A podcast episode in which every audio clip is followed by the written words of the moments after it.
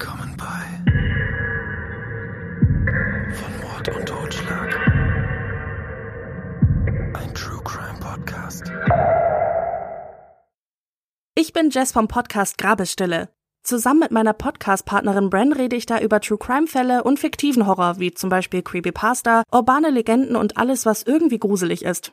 Der heutige Fall passt da wirklich perfekt dazu und ich bedanke mich für die Gelegenheit, ihn vorstellen zu dürfen. Nachrichten aus dem Jenseits. Erschienen 2023 in dem Buch Affenhoden und weitere Betrugsfälle, die verrücktesten True Crime Geschichten der Vergangenheit von Adrian Langenscheidt. Nervös reibt Mrs. Granger ihre Handinnenflächen gegeneinander. Sie scheint auf glühenden Kohlen sitzen zu müssen, so unruhig rutscht sie auf ihrem Stuhl hin und her. Ihr Mann wirft ihr einen tadelnden Blick zu. Er kann die Aufregung seiner Frau gut nachvollziehen, aber mit ihrem Herumhampeln macht sie ihn nervös.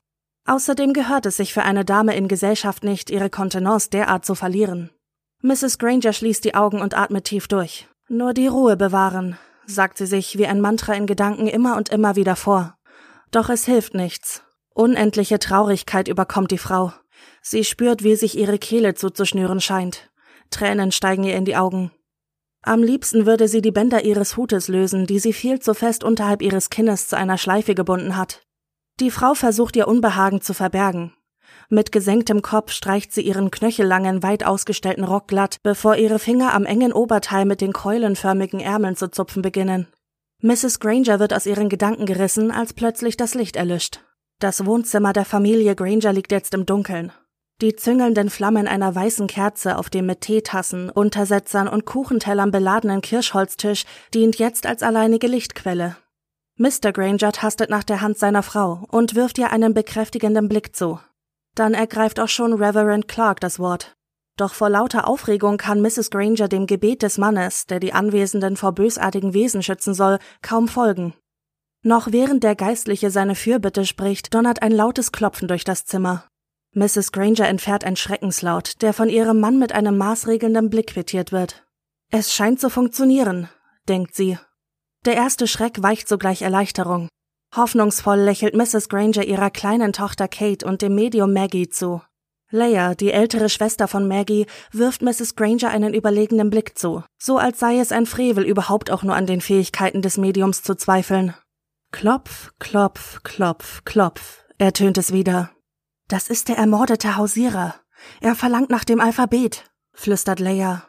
Hat Gott dich gesandt? Fragt Reverend Clark, den die unerwarteten Klopfzeichen aus seinem Gebet gerissen hatten. Kaum hat der Geistliche die Frage ausgesprochen, ertönen erneut zwei kurze Klopfgeräusche. Sie bedeuten Ja. Der Mann runzelt die Stirn, legt Daumen und Zeigefinger seiner rechten Hand ans Kinn und grübelt laut. Aber was kann Gottes Ziel damit sein? Ist sein Plan so wichtig, dass er sich für dessen Erfüllung solch einer Manifestation aus der Geisterwelt bedienen muss? Klopf, klopf, Stärker und eindringlicher als zuvor. Die Anwesenden, die sich um den Tisch herum versammelt haben, schrecken zusammen, als die Tafel aus Kirschholz plötzlich wie von Geisterhand auf und ab zu hüpfen beginnt. Das Klirren der Teetassen auf ihren Untersetzern zerreißt die gebannte Stille im Raum. Als der Tisch wieder zur Ruhe kommt, verkündet Maggie flüsternd, der Geist von Harriet Granger ist erschienen. Jetzt kann Mrs. Granger ihre Tränen nicht mehr zurückhalten. Sie vergräbt das Gesicht in ihren Händen und beginnt zu schluchzen mein geliebtes Kind. Wir, wir vermissen dich. So sehr. Sind die einzigen Worte, die sie mit erstickter Stimme hervorbringen kann. Auch Mr. Granger kann seine Gefühle nun nicht mehr verbergen. Im Kerzenschein glaubt der ein oder andere in den Augen des sichtlich ergriffenen Mannes Wasser funkeln zu sehen. Die trauernden Eltern plagt seit dem Tod ihrer Tochter eine drängende Frage. Wurde Tochter Harriet von ihrem Ehemann ermordet? Zwei Klopfgeräusche ertönen und bestätigen damit die Annahme des trauernden Ehepaares. Doch der Geist von Harriet hat noch eine beunruhigende Botschaft für die Grangers.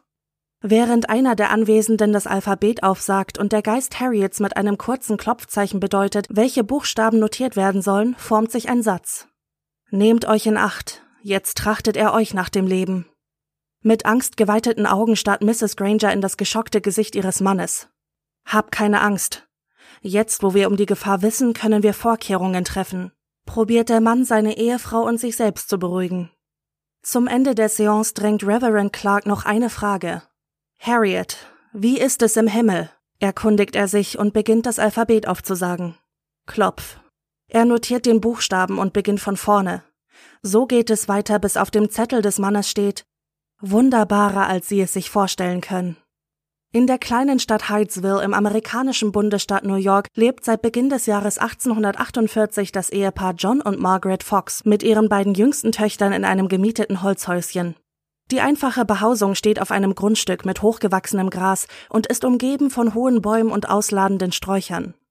Die Familie führt ein einfaches und unauffälliges Leben. Doch nur drei Monate nachdem sie in das Holzhäuschen eingezogen sind, ändert sich das schlagartig. Eines Nachts, es ist März des Jahres 1848, wird das Ehepaar durch den angsterfüllten Schrei ihrer 14-jährigen Tochter Margaret aus dem Schlaf gerissen. Mutter, hallt es zu ihnen hinüber. John und Margaret springen aus dem Bett und eilen zu ihren Töchtern, die gemeinsam in einem Zimmer unter dem Dach schlafen. Als das Ehepaar Fox die Tür zu dem Schlafraum aufreißt, sehen sie Margaret, genannt Maggie, und ihre Schwester Catherine, Kate, aufgeregt in ihren Betten sitzen. Die Mädchen blicken die Eltern mit weit aufgerissenen Augen an. Was ist passiert? fragt die Mutter. Wir haben komische Geräusche gehört. Richtig unheimlich, erklärt Maggie. John und Margaret schauen die Mädchen ratlos an. Sie selbst hatten in ihrer Schlafkammer keine ungewöhnlichen Laute vernehmen können. Doch noch bevor das Ehepaar beruhigend auf Maggie und Kate einreden kann, wird die Stille von drei hintereinander folgenden Klopfgeräuschen durchbrochen. Es klingt, als würde jemand gegen die Wand des Zimmers pochen. Was ist das nur? schreit Maggie fast schon hysterisch. Während das Ehepaar nach einer rationalen Erklärung sucht, ertönt das unheimliche Klopfen erneut. Vater John lauscht gebannt in die folgende Stille. Auch er spürt, wie sein Herz fest gegen seinen Brustkorb hämmert, doch er hört nur den Wind, der um das Haus pfeift und an den Fensterläden rüttelt. Vielleicht ist es nur ein Ast, der gegen die Fassade schlägt, probiert er sich zu beruhigen, wohl wissend, dass das Geräusch ganz und gar nicht danach klang. Nehmt eure Kissen und Bettdecken. Ihr schlaft heute Nacht bei uns, entscheidet Margaret kurzerhand. Die Mädchen klauben ihre Schlafsachen zusammen und schleichen angsterfüllt hinter ihren Eltern den Flur zu deren Schlafzimmer entlang. Sie kuscheln sich eng aneinander und lauschen angespannt in die Stille, aber in jener mondlosen Nacht werden sie nicht erneut von den unheimlichen Klopfgeräuschen aufgeschreckt. Nur der Wind weht weiter um das Holzhäuschen und dicke Regentropfen prasseln an die Fenster. Die Müdigkeit besiegt schon bald die Aufregung, und so sinkt ein Familienmitglied nach dem anderen in einen unruhigen Schlaf. In der kommenden Nacht gehen Maggie und Kate wie gewohnt in ihre Schlafkammer unter dem Dach. Doch kaum haben die Mädchen es sich in ihren Betten gemütlich gemacht, schrecken sie wieder hoch. Klopf, klopf, klopf, klopf. Diesmal scheint das Geräusch lauter und eindringlicher als in der Nacht sofort zu sein. Es dauert nur wenige Sekunden, bis die Eltern wieder im Zimmer ihrer Töchter stehen. Diesmal hatten auch sie das furchterregende Pochen im Haus vernommen. Doch anders als in der gestrigen Nacht möchten die Klopfgeräusche nicht aufhören. Stunde um Stunde vergeht. Klopf, klopf, klopf, klopf, hallt es von den Holzwänden wieder. An Schlaf ist nun nicht mehr zu denken. Je öfter die Laute ertönen, desto ängstlicher werden die Familienmitglieder. Auch Mutter Margaret kann bald ihre Furcht vor ihren beinahe hysterisch anmutenden Töchtern nicht mehr verbergen. Nur Vater John probiert sich nicht anmerken zu lassen, wie unheimlich ihm zumute ist. Die Nacht zieht über das Anwesen hinüber, ohne dass einer der Familienmitglieder ein Auge zu bekommt. Auch in den kommenden Nächten bleiben alle vier hellwach. Nur manchmal kann Erschöpfung die Angst bei dem ein oder anderen besiegen und zwingt ihn in einen traumlosen Schlaf. Die Klopfgeräusche scheinen unterdessen von Nacht zu Nacht immer lauter und lauter zu werden.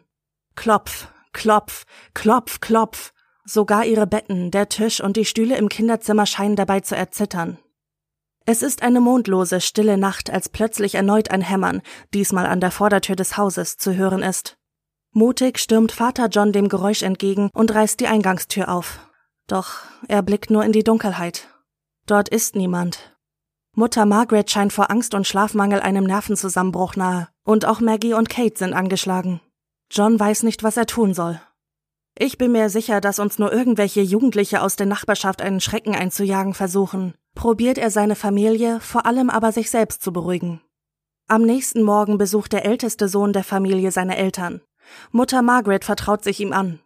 Ich glaube, in diesem Haus spukt es, beendet sie die Schilderung der vergangenen Nächte. Oh Mutter, erwidert David, das ist doch Unfug. Ich bin mir sehr sicher, dass es eine einfache und logische Erklärung dafür gibt. Bevor David sein Elternhaus wieder verlässt, bittet er seine Mutter, Tu mir bitte den Gefallen und erzähl deine Gruselgeschichte nicht den Nachbarn. Der junge Mann fürchtet, dass seine Familie in der Stadt verspottet und für schwachsinnig gehalten werden könnte. Seine Mutter quittiert die Bitte ihres Sohnes nur mit einem verächtlichen Seufzen. Als der Tag sich dem Ende neigt und die Dämmerung einsetzt, ertönen erneut die nicht zu ignorierenden Klopfgeräusche. Das Ehepaar Fox durchsucht das ganze Haus, um der Ursache für diese unheimlichen Laute auf den Grund zu gehen. Maggie und Kate sitzen derweil zitternd auf einem ihrer Betten und klammern sich ängstlich aneinander fest. Nachdem John und Margaret erfolglos jeden Winkel des Häuschens durchkämmt haben, sind sie der Ursache des Geräusches zwar nicht näher gekommen, aber sie haben eine Erkenntnis gewonnen. Das Klopfen ist am lautesten im Zimmer ihrer Töchter. Der Vater positioniert sich vor die Zimmertür. Die Mutter stellt sich in den Raum der Mädchen. Da ertönt es wieder. Klopf, klopf, klopf, klopf. Das Geräusch scheint aus dem Bereich der Wände, in die die Tür eingelassen ist, zu kommen. Sinniert John mit krausgezogener Stirn. Doch wer oder was das Klopfen verursacht und was man dagegen unternehmen kann, weiß der Familienvater nicht. Seltsam findet er, dass die Klopfgeräusche nur dann auftreten, wenn eine seiner Töchter in der Nähe ist. Die seltsamen Laute verstummen erst, wenn die Mädchen eingeschlafen sind. Der Geist ist auf die Anwesenheit von Maggie und Kate angewiesen, um klopfen zu können. Ein beunruhigender Gedanke für die Eltern. Es scheint, als wolle jemand aus der Wand herauskommen, sagt Maggie mit angsterfüllter Stimme zu ihrer Mutter. Nicht nur die Intensität der Klopfgeräusche steigert sich von Nacht zu Nacht. Eines Abends schreckt die Mutter von den schrillen Schreien ihrer Töchter auf und rennt zum Zimmer der Mädchen, wie sie es so oft in den vergangenen Tagen getan hatte. Was ist passiert? fragt Margaret ganz außer Atem. Maggie und Kate, die sich mittlerweile lieber ein Bett teilen, als alleine einzuschlafen, berichten, dass sie gemerkt haben, wie sich etwas Schweres auf ihre Füße legte. So als sei ein Hund in ihr Bett gesprungen und habe es sich am Bettende gemütlich gemacht. Nur, dass die Familie kein Haustier besitzt. Ein anderes Mal will Kate eine eiskalte Hand auf ihrem Gesicht gespürt haben. Möbelstücke stehen im Morgengrauen im Zimmer der Schwester nicht mehr an ihrem ursprünglichen Platz, und des Nachts, so berichten die Mädchen, zieht ihnen etwas immerzu die Bettdecke weg. Seit Wochen haben die unheimlichen Geräusche der Familie nun schon den Schlaf geraubt. Vor allem Mutter Margaret, aber auch Vater John glauben langsam ihren Verstand zu verlieren. Am Tag des 31. März 1848 besteht Margaret darauf, dass die Familie früh zu Bett gehen soll. Die Frau fühlt sich körperlich erschöpft und glaubt eine Grippe im Anmarsch. Als die Abenddämmerung einsetzt, versammeln sich alle Familienmitglieder im elterlichen Schlafzimmer, aus Sicherheitsgründen, wie die Mutter erklärt. Kaum haben sie sich zu viert in das Bett gekuschelt. Klopf, klopf, klopf. Es fängt schon wieder an, ruft Maggie und bricht verzweifelt in Tränen aus. Margaret nimmt ihre Tochter in den Arm und versucht sie zu trösten. Klopf, klopf, klopf. Das Geräusch steigert seine Intensität, je ängstlicher die Familie wird. Ich weiß, was es sein könnte, sagt Kate plötzlich in die angespannte Stille hinein. Vielleicht erlaubt sich jemand einen Aprilscherz mit uns. Morgen ist doch schließlich der 1. April. Doch die Mutter glaubt nicht mehr an einen Spaß, und sollte es doch einer sein, dann trifft er nicht ihren Sinn für Humor. Plötzlich springt das elfjährige Mädchen aus dem Bett. Ich habe eine Idee. Wir könnten probieren, mit dem Geist zu sprechen. Vielleicht antwortet er uns ja, erklärt Kate furchtlos ihren Plan. Noch bevor jemand seine Bedenken äußern kann, ruft das Mädchen Herr Spaltfuß, mach es mir nach. Dann klatscht das kleine Mädchen zweimal in ihre Hände. Bei dem Wort Spaltfuß zuckt Mutter Margaret zusammen, denn so wird in ihrer Gegend der Teufel bezeichnet.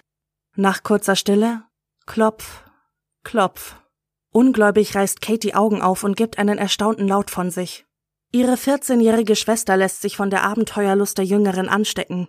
Auch sie springt jetzt aus dem Elternbett und stellt sich neben Kate. Jetzt mach es mir nach, ruft Maggie und klatscht viermal fest mit ihren Händen. Die Antwort kommt zugleich. Klopf, klopf, klopf, klopf. Aufgeregt rüttelt sie am Arm ihrer kleinen Schwester. Hast du das gehört? Es klappt. Herr Spaltfuß antwortet uns wirklich. John und Margaret sitzen vor Angst wie gelähmt im Bett. Die Mutter krallt sich im weichen Oberbett fest. Auch der Familienvater kann die Freude seiner Töchter nicht teilen. Die Angst der vergangenen Nächte scheint bei den Mädchen wie verflogen. Kichernd hält Kate zwei Finger in die Luft. Klopf, klopf. Glucksend wendet sich die Elfjährige an ihre Mutter. Schau, Herr Spaltfuß hört nicht nur gut, er sieht auch noch hervorragend. Auch bei der Familienmutter gewinnt langsam Neugierde die Oberhand. Vielleicht ist es wirklich ein Geist, der in unserem Haus spukt und versucht mit uns zu kommunizieren. Vielleicht ist unser Haus ein Portal zur Welt der Toten, flüstert die Frau in die Stille des Raumes, während ihr Mann mit den Augen rollt und sich langsam fragt, ob Margaret wirklich den Verstand verloren hat. Versuch du es auch mal. Stell ihm eine Frage. Margaret räuspert sich, bevor sie mit bebender Stimme in das dunkle Zimmer ruft. Sag, wie viele Kinder habe ich? Nach einer kurzen Pause beginnen die Geräusche. Die Mutter beginnt zu zählen. Klopf, klopf, klopf, klopf, klopf, klopf. Sechs. Da ist euer Herr Spaltfuß wohl falsch informiert, kommentiert Margaret die geklopfte Antwort. Scheinbar erleichtert, dass, wem auch immer, ein Fehler unterlaufen ist. Nein, erwidert Maggie. Es hat recht. Sie erinnert ihre Mutter an ein Kind, das kurz nach der Geburt verstorben war. Die Mutter will es jetzt ganz genau wissen. Bist du ein Mensch, der mir meine Fragen beantwortet? Diesmal bleibt es still. Bist du ein Geist? Dann fordere ich dich auf, zweimal zu klopfen, bohrt Margaret entschlossen weiter. Kaum hat sie die Frage ausgesprochen. Klopf, klopf. So laut, dass das Bett erzittert. Bist du in diesem Haus verletzt worden? fragt Maggie weiter. Klopf, klopf. So geht das Spiel eine ganze Weile hin und her, bis die Familie erfährt, dass es sich um den Geist eines Mannes handelt. Der damals 34-Jährige wurde in dem Haus getötet, bevor der Mörder seinen Körper drei Meter tief im Keller vergrub. Der Tote ließ seine Frau, drei Töchter und zwei Söhne zurück. Nur kurze Zeit nach dem brutalen Mord verstarb seine Ehefrau und seine Kinder waren fortan Vollwaisen. Puh, seufzt Mutter Margaret. Da hast du ja schlimme Dinge erlebt. Wenn ich unsere Nachbarn hole, damit sie dich auch kennenlernen können, würdest du auch mit ihnen sprechen? Klopf, klopf. Nur widerwillig kriecht John auf Geheiß seiner Frau aus dem warmen Bett, zieht sich seinen Morgenmantel über und tritt in die kalte Abendluft hinaus. Schnellen Schrittes macht er sich auf den Weg zu Mrs. Redfield. Die Nachbarin zieht ungläubig eine Augenbraue hoch, als sie hört, warum Mr. Fox sie zu sich nach Hause holen will. Sicher spielen die Mädchen ihren Eltern nur einen Streich, denkt die Frau, während sie sich ihren Mantel überstreift und in ihre Schuhe schlüpft. Mrs. Redfield verwirft ihre Vermutung jedoch schnell, als sie die mittlerweile ganz blassen und verängstigten Fox-Mädchen sieht, die mit Margaret auf dem Bett sitzen und sich fest an die Arme ihrer Mutter klammern. Scheinbar war ihnen nun doch mulmig bei dem Gedanken geworden, mit einem Toten im Jenseits zu kommunizieren. Nur wenige Sekunden später vernimmt dann auch die Nachbarin die furchterregenden Geräusche. Klopf, klopf, klopf. Kurze Pause. Klopf, klopf, klopf. Das ist doch unmöglich, ruft Mrs. Redfield sichtlich verängstigt aus. Es ist so, wie ich es Ihnen gesagt habe, entgegnet Vater John mit matter Stimme. Seit Wochen geht das schon so. Immer in der Nacht.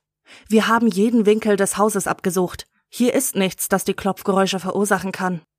Ich hole meinen Mann, sagt Mrs. Redfield und eilt los. Wie ein Lauffeuer spricht sich in der kleinen Stadt herum, dass es im Hause von Familie Fox spukt. Schon bald haben sich etwa 15 Nachbarn in dem beengten Holzhäuschen eingefunden. Fassungslos, aber auch gespannt, lauschen sie den akustischen Signalen des Geistes, die er ihnen auf die gestellten Fragen gibt. Schon bald haben die Anwesenden weitere Informationen über den toten Mann herausgefunden, denn nach und nach ist es der Seele des Toten auch möglich, Antworten auf komplexere Fragen zu geben, indem einer der lebenden Anwesenden das Alphabet aufsagt und der Geist ein Klopfen bei dem notwendigen Buchstaben gibt. So formen sich dann peu à peu ganze Sätze. Charles B. Rosner, so sein Name, war zu Lebzeiten ein Hausierer gewesen. An einem Dienstagabend vor fünf Jahren sei ihm in einem der Schlafzimmer im jetzigen Foxhaus brutal das Leben genommen worden. Mit einem Fleischermesser habe sein Angreifer ihn malträtiert, bis er keinen Laut mehr von sich gab. Das Motiv des Mörders sei Geldgier gewesen. 500 Dollar habe er ihm gestohlen. Umgerechnet und inflationsbereinigt entspricht der Betrag heute einem Wert von rund 17.700 Euro. Der Geist weiß auch den Namen seines Mörders. John Bell. Nachdem keinem der Anwesenden noch eine sinnvolle Frage einfällt, sagt einer der Nachbarn John, ihr und die Kinder, ihr solltet hier heute Nacht nicht schlafen. Ich habe genügend Platz im Haus. Ihr könnt gerne bei mir unterkommen. Margaret hält das für eine gute Idee, und auch die beiden Mädchen scheinen froh zu sein, mal eine Nacht nicht in dem Spukhaus schlafen zu müssen.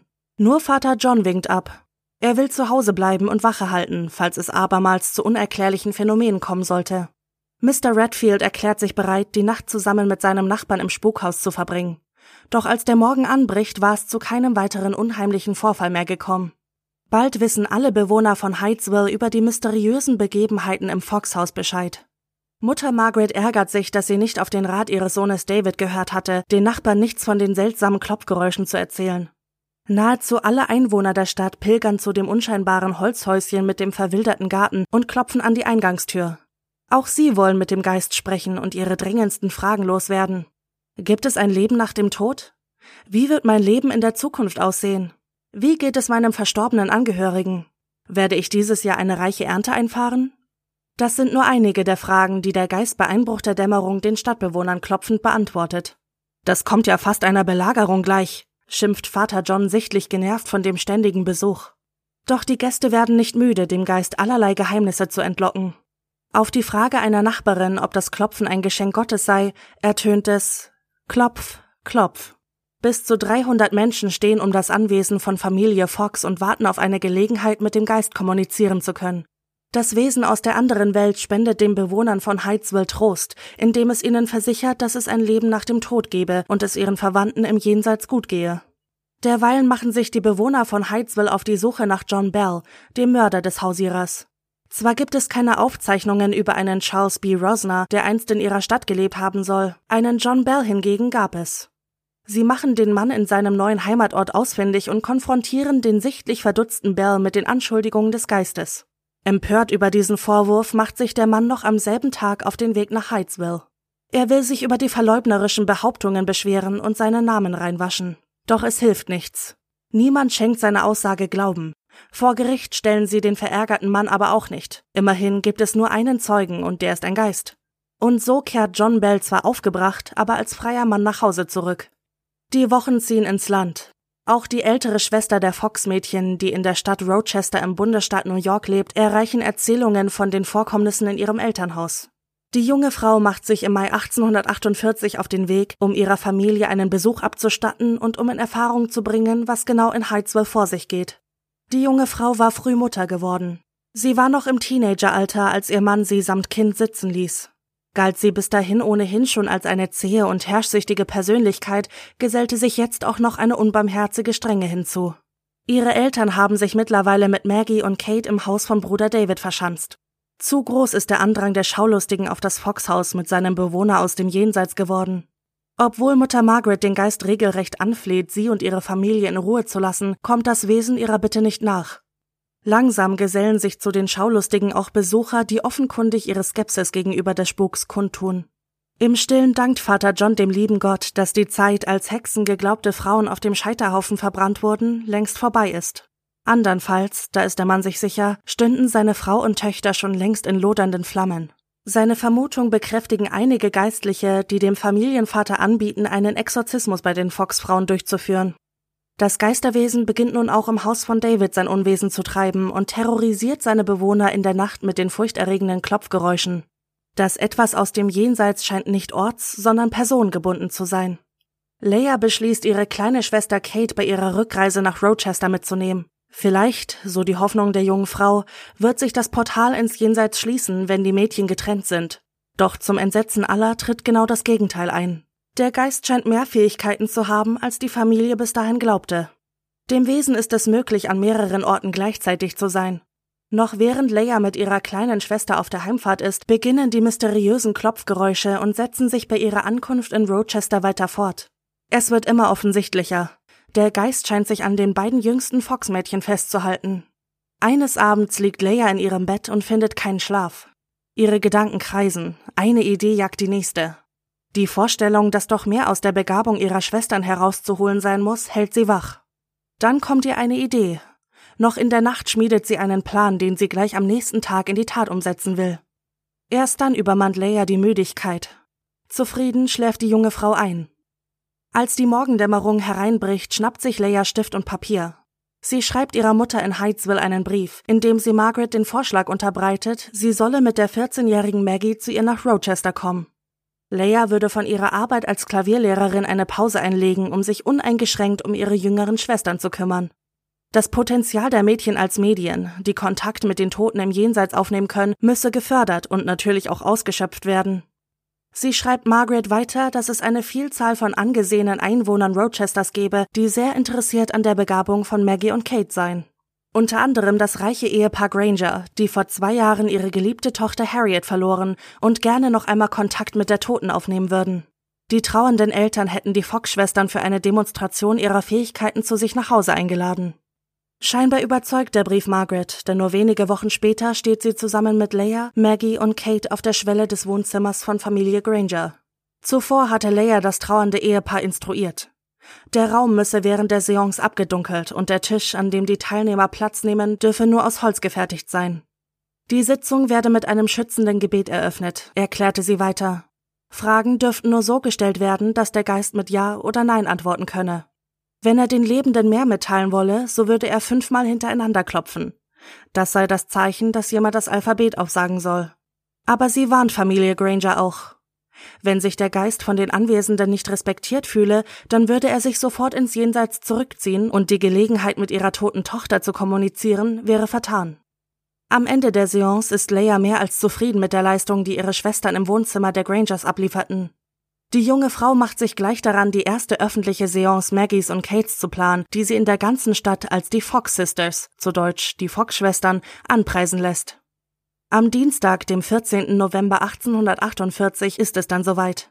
In Rochesters größtem Veranstaltungsort, der Corinthian Hall, findet die erste öffentliche Seance der Fox-Schwestern statt. Leia hat sofort die Werbetrommel gerührt und im Zuge dessen Anzeigen in der Lokalzeitung drucken lassen. Ein Moderator eröffnet den Abend und berichtet dem zahlenden Publikum zunächst vom ermordeten Hausierer, mit dessen Geist die Fox Sisters kommunizieren und so Zugang zu anderen Toten im Jenseits herstellen können. Das, meine Damen und Herren, schließt der Mann die Einführung, ist nicht nur eine Religion, es ist eine neue Wissenschaft.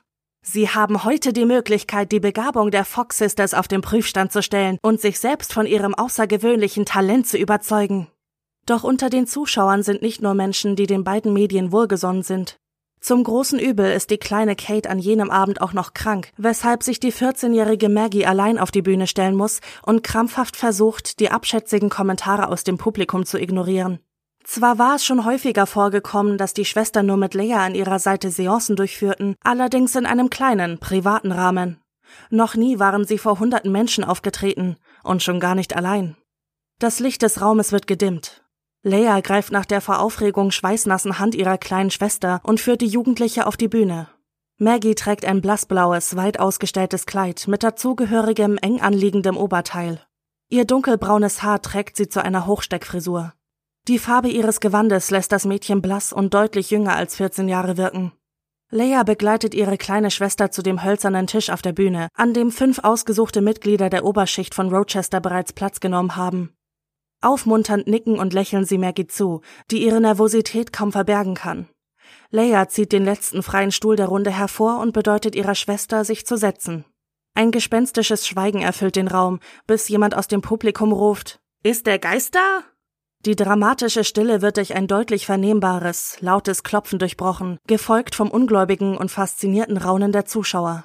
Maggie demonstriert ihre Begabung, indem sie Fragen stellt und auf die klopfende Antwort des Geistes wartet.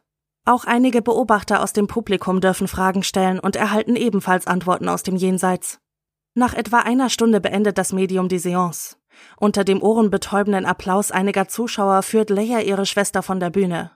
Doch es sind immer noch einige Menschen im Publikum, die nicht glauben, dass hier alles mit rechten Dingen zugeht und ihren Zweifeln lautstark Ausdruck verleihen.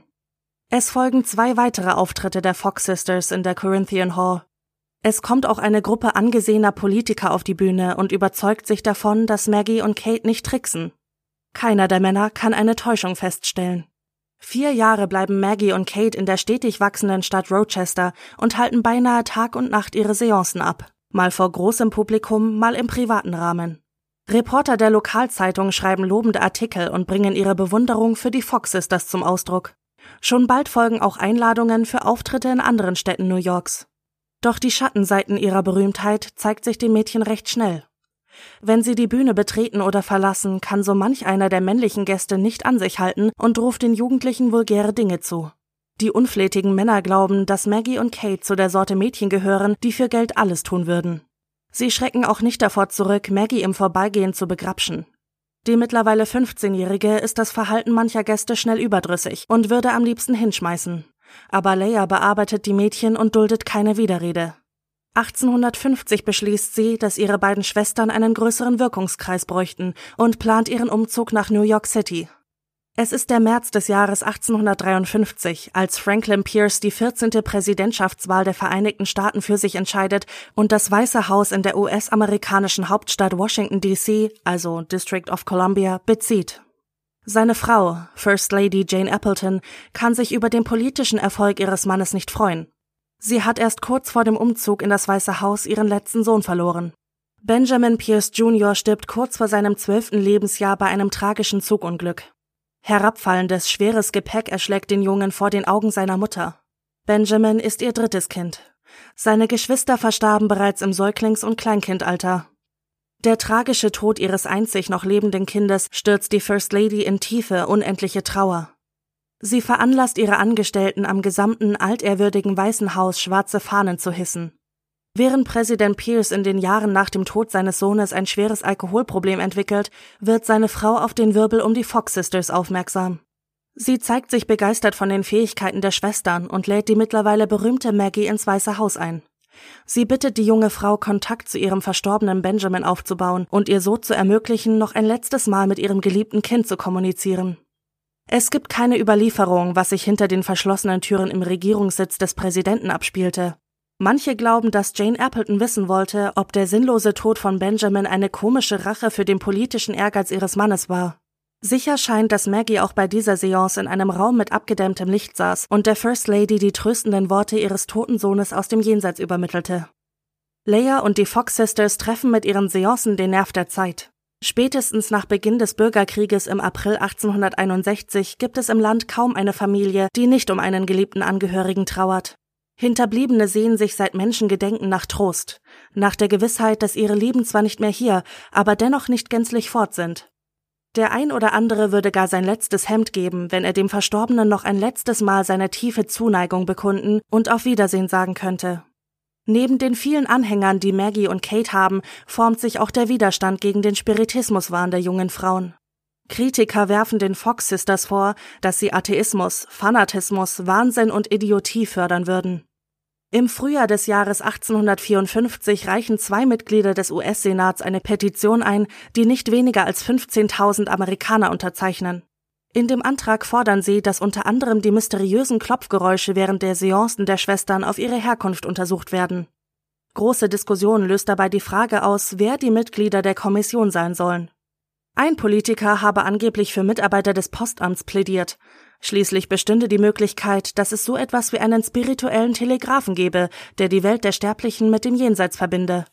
Doch egal wer auch die Fähigkeiten von Maggie und Kate auf den Prüfstand stellt, niemand kann die scheinbar übernatürlichen Phänomene während der Seance erklären oder den Mädchen gar einen Betrug nachweisen. Die Zeit in New York ist für die Fox Sisters geprägt von viel Arbeit, wenig Freizeit und ihrer nörgelnden Schwester Leia, die sie zu noch mehr Leistung antreibt. Jeden Tag lässt Lea die beiden Jugendlichen schuften. Drei Seancen pro Tag mit je 30 Teilnehmern organisiert sie. Insgesamt 90 Dollar erwirtschaften die drei Frauen pro Tag damit. Das entspricht einem heutigen Gewinn von rund 1500 Euro. Auch wenn das Geld fließt und die Fox Sisters samt Schwester Leia keine finanziellen Nöte zu leiden haben, macht ihnen die wachsende Konkurrenz große Sorgen. Nicht nur, dass ihre Rivalen richtige Showeinlagen darbieten, mit Musik, die von unsichtbaren Orchestern gespielt wird und Möbelstücken, die wie von Geisterhand durch die Luft schweben. Auch geizen junge Frauen auf der Bühne nicht mit ihren sexuellen Reizen. Vor allem Kate probiert den spektakulären Shows ihrer Konkurrenten etwas entgegenzusetzen und erlernt unter anderem das spirituelle Schreiben, bei dem ohne Eingreifen des kritischen Ichs Wörter und ganze Sätze zu Papier gebracht werden. Auch eignet sie sich die Materialisation an, bei dem das Medium sich in Trance versetzt und auf mysteriöse Art und Weise Materie erschafft, wie etwa das sogenannte Ektoplasma. Der Begriff kommt aus der Parapsychologie und soll einen Stoff bezeichnen, der aus den verschiedenen Körperöffnungen eines Mediums treten kann. Trotz der wachsenden Konkurrenz halten die meisten Gläubigen an den spirituellen Fähigkeiten von Maggie und Kate fest. Zu jung, zu ungebildet und zu unschuldig seien die Mädchen in ihren Anfängen als Medien gewesen, um hochintelligente Gelehrte täuschen zu können, so ihre Begründung. Wenn die beiden jungen Frauen gerade mal keine Seance abhalten, sitzen sie zusammen in ihrem Zimmer und leeren unzählige Gläser Wein, während sie von gut aussehenden, charmanten Männern träumen, die sie aus den Fängen ihrer herrschsüchtigen und geldgierigen Schwester Leia befreien. Mittlerweile haben Maggie und Kate einen richtigen Hass auf Leia entwickelt, den sie kaum noch zu verbergen versuchen. Für Kate geht der Traum von Freiheit bald in Erfüllung. Sie flieht nach England, wo sie einen Spiritisten kennenlernt. Das junge Paar heiratet und bekommt zwei Söhne. Und auch für Maggie zeichnet sich in ihren frühen Zwanzigern ein besseres Leben ab. Sie lernt den 32-jährigen US-Forscher, Entdecker und Arzt Elisha Kent Kane kennen. Der junge Mann ist fasziniert von dem hübschen Medium, auch wenn er selbst dem Spiritismus sehr skeptisch gegenüberstehe. Sie verabreden sich und schreiben einander rührende Liebesbriefe. Leia sieht in Maggies Verehrer eine existenzielle Bedrohung. Der Mann ist drauf und dran, ihre Familie zu zerstören. Wenn er ihre jüngere Schwester heiratet, dann wäre für sie die lohnende Einnahmequelle durch die Seancen endgültig versiegt, nachdem Kate schon das Weite gesucht hatte. Das verliebte Paar heiratet heimlich in einer Quäkerzeremonie nach Riten einer kleinen christlichen Gemeinschaft, die keine Rechtsgültigkeit hat. So sprechen die beiden fortan von sich als Mann und Frau, entgegen aber den familiären Streitigkeiten, die ihnen bei einer offiziellen Vermählung gedroht hätten. Es ist das Jahr 1857, als Elisha Kent Kane mit 37 Jahren einen schweren Schlaganfall erleidet und an dessen Folgen stirbt. Maggie fällt in eine tiefe Depression ob des Todes ihrer großen Liebe. Fortan sitzt sie immerzu allein in ihrem abgedunkelten Zimmer, liest die Briefe, die ihr Kane einst schrieb, und probiert ihren Kummer in Wein zu ertränken. Sehnlichst wünscht sie, dass sie sich selbst auch nur den gleichen heilsamen Trost spenden könnte, wie sie es jahrelang bei ihren zahlreichen Kunden getan hatte. Aber es funktioniert nicht. Maggie erholt sich Zeit ihres Lebens nicht von den seelischen Schmerzen, die der plötzliche Tod von Elisha in ihr ausgelöst hat. Auch wenn Maggie nie mehr einen anderen Mann heiratet, erlangt sie, trotz ihrer tiefen Trauer, bald ihren Kampfgeist zurück. Gegen den Willen ihrer Schwester Leia konvertiert die Witwe zum Katholizismus. Sie ist sich sicher, dass ihrem verstorbenen Ehemann ihre Entscheidung gefallen hätte. Die Zeit heilt alle Wunden, sagt das Sprichwort. Doch Maggie merkt, dass die Wunden einfach nur schmerzende Narben bekommen. Als Leia darauf besteht, dass es mal wieder Zeit für eine Seance sei, rastet Maggie aus. Du treibst mich in den Wahnsinn, schreit sie Leia an. Jetzt, wo du so reich durch uns geworden bist, solltest du langsam anfangen, deine Seele vor der Hölle zu retten. Leia berühren die Worte ihrer jüngeren Schwester nicht. Kate ist zwar aus ihrem Einflussbereich entkommen, doch bei Maggie wird sie das nicht zulassen. Sie schafft es, die trauernde Witwe wieder um den Finger zu wickeln und bewegt sie dazu, die kommenden Jahre Seance um Seance durchzuführen. Es ist das Jahr 1888. Maggie Fox ist jetzt Mitte 50. Obwohl Kane seit nunmehr 31 Jahren tot ist, trägt die Witwe noch immer Trauerkleidung. Seit Tagen hat sie nicht mehr geschlafen, war rastlos wie ein Tiger im Käfig in ihrer Wohnung auf und ab gegangen, hat mit ihren engsten Freunden über ihren Plan gesprochen und eine Flasche Wein nach der anderen geleert. Auch Kate, mittlerweile ebenfalls verwitwet, ist eingeweiht und hat die Reise nach New York auf sich genommen, um ihrer Schwester beizustehen. Jetzt, es ist der Abend des 21. Oktobers, ist es soweit. Maggie hat für eine Bekanntmachung in die New Yorker Musikakademie geladen. 4000 Menschen sind ihrem Aufruf gefolgt. Während Maggie sich hinter der Bühne auf den größten Auftritt ihres Lebens vorbereitet, tuscheln die Zuschauer aufgeregt miteinander. Was das Medium ihnen wohl so Wichtiges mitzuteilen hat? Maggie schließt die Augen und atmet tief durch, bevor sie entschlossenen Schrittes die Bühne des Opernhauses betritt. Sogleich bricht das Publikum zum Teil in Jubel, zum Teil in Buhrufe aus. Maggie ignoriert sie alle, sie ist vollends fokussiert. Dann schickt die Frau eine Schockwelle aus Worten durch den Saal. Meine Schwester Kate und ich waren sehr junge Kinder, als diese schreckliche Täuschung begann. Wir waren sehr schelmische Kinder und versuchten nur unserer lieben, guten Mutter, die eine sehr schreckhafte Frau war, einen Streich zu spielen. Sie blickt in das Publikum und in die fragenden Gesichter der Besucher.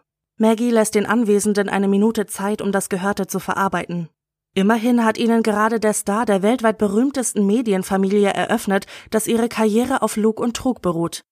Die Religion des Spiritismus, deren Begründer die Fox Sisters sind und die mittlerweile rund acht Millionen Anhänger hat, all das soll auf einen außer Kontrolle geratenen Streich zweier Kinder fußen? Wie eine bleierne Schwere hat sich ungläubige Stille über das Publikum gelegt. Maggie holt tief Luft und erzählt die ganze Geschichte.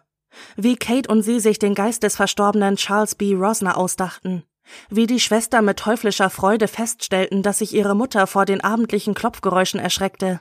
Wie die Furcht ihrer Mutter die Mädchen anstachelte, immer lauter auf ihre Bettgestelle zu hämmern. Wie die Schwestern begannen, Stricke um Gegenstände und Möbel zu binden, um diese zu verrücken oder zum Fallen zu bringen. Wie sie Äpfel aus dem Keller ihres Elternhauses stahlen und Schnüre um das Obst banden.